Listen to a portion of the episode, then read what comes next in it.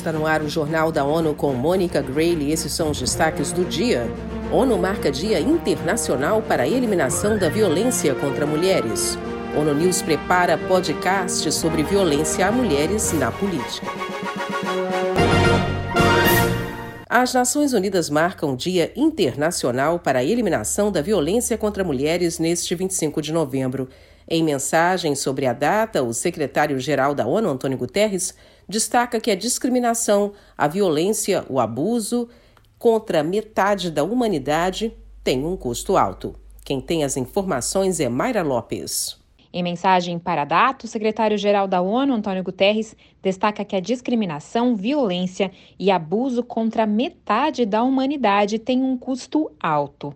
O chefe das Nações Unidas acredita que isso limita a participação de mulheres e meninas em todas as esferas da vida, nega seus direitos e liberdades básicos e bloqueia a recuperação econômica igualitária e o crescimento sustentável que o mundo precisa. Este ano, o tema é Ativismo para acabar com a violência contra mulheres e meninas.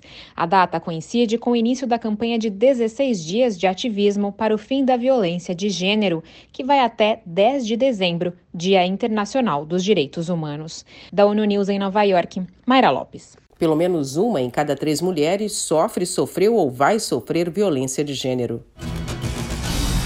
E para marcar os 16 dias de ativismo para o fim da violência de gênero, a ONU News está lançando um podcast sobre violência na política contra mulheres. Participam a ex-presidente do Brasil, Dilma Rousseff, a ativista e jurista Silvia Pimentel, que ajudou a redigir a Carta das Mulheres para a Constituinte de 88, e a ex-presidente da Assembleia Geral da ONU e ex-ministra das Relações Exteriores do Equador, Maria Fernanda Espinosa. Pero nuestro rol es lo contrario, es inyectar optimismo, es inyectar fortaleza, es inyectar en las nuevas generaciones el deseo de cambiar el mundo. Assim como Espinosa, as entrevistadas contam como buscaram proteção e resiliência. Segundo a União Interparlamentar, globalmente apenas 5,9% dos chefes de Estado eram mulheres em 2021 elas ainda somam apenas 6,7% de chefes de governo.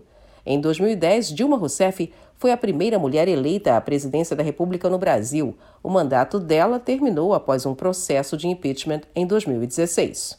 Então, a resposta para vocês é sim.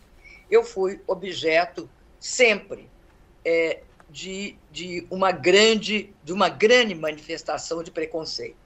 Na análise da jurista Silvia Pimentel, a falta de representatividade no Brasil reflete a cultura do patriarcado. E o que nós queremos é que nós, mulheres, cada uma a partir do seu local, do seu espaço político, da sua casa, do seu trabalho, da escola que trabalha, do seu escritório, que vocês possam levantar o tema da importância da nossa participação política.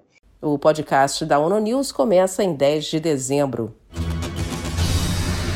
O Programa Mundial de Alimentos PMA pretende alcançar mais de 8 milhões de pessoas ainda esse ano na República Democrática do Congo, na RD Congo. Eleutério Guevani tem os detalhes. A agência apoia o acesso a alimentos, a melhoria da nutrição e busca de resiliência a longo prazo. A meta é ajudar os beneficiários a passarem da dependência do auxílio humanitário para que se sustentem de forma independente. Estima-se que um milhão de congoleses receberam apoio monetário para a compra de alimentos em 2022. A assistência oferecida em parceria com a União Europeia abre opções de acesso à comida e para atender necessidades dos beneficiários em áreas como saúde, e Educação. Da ONU News em Nova York, Eleutério Gavan. Esse ano, pelo menos um milhão e meio de pessoas deixaram suas casas devido aos confrontos. O chefe de direitos humanos da ONU, Volker Turk, pediu ao Conselho de Direitos Humanos nesta quinta-feira para iniciar uma investigação independente sobre violência mortal contra manifestantes no Irã. Ana Paula Loureiro tem as informações.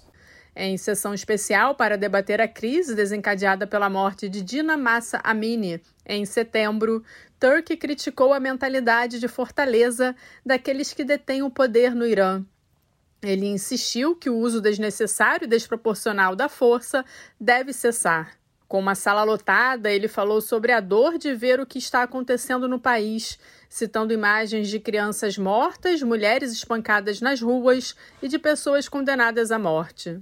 Da ONU News em Nova York, Ana Paula Loureiro. Desde a morte de Massa Amini, após sua prisão pela chamada Polícia da Moralidade do Irã, em 13 de setembro, por não usar o seu hijab adequadamente, mais de 300 pessoas morreram em protestos.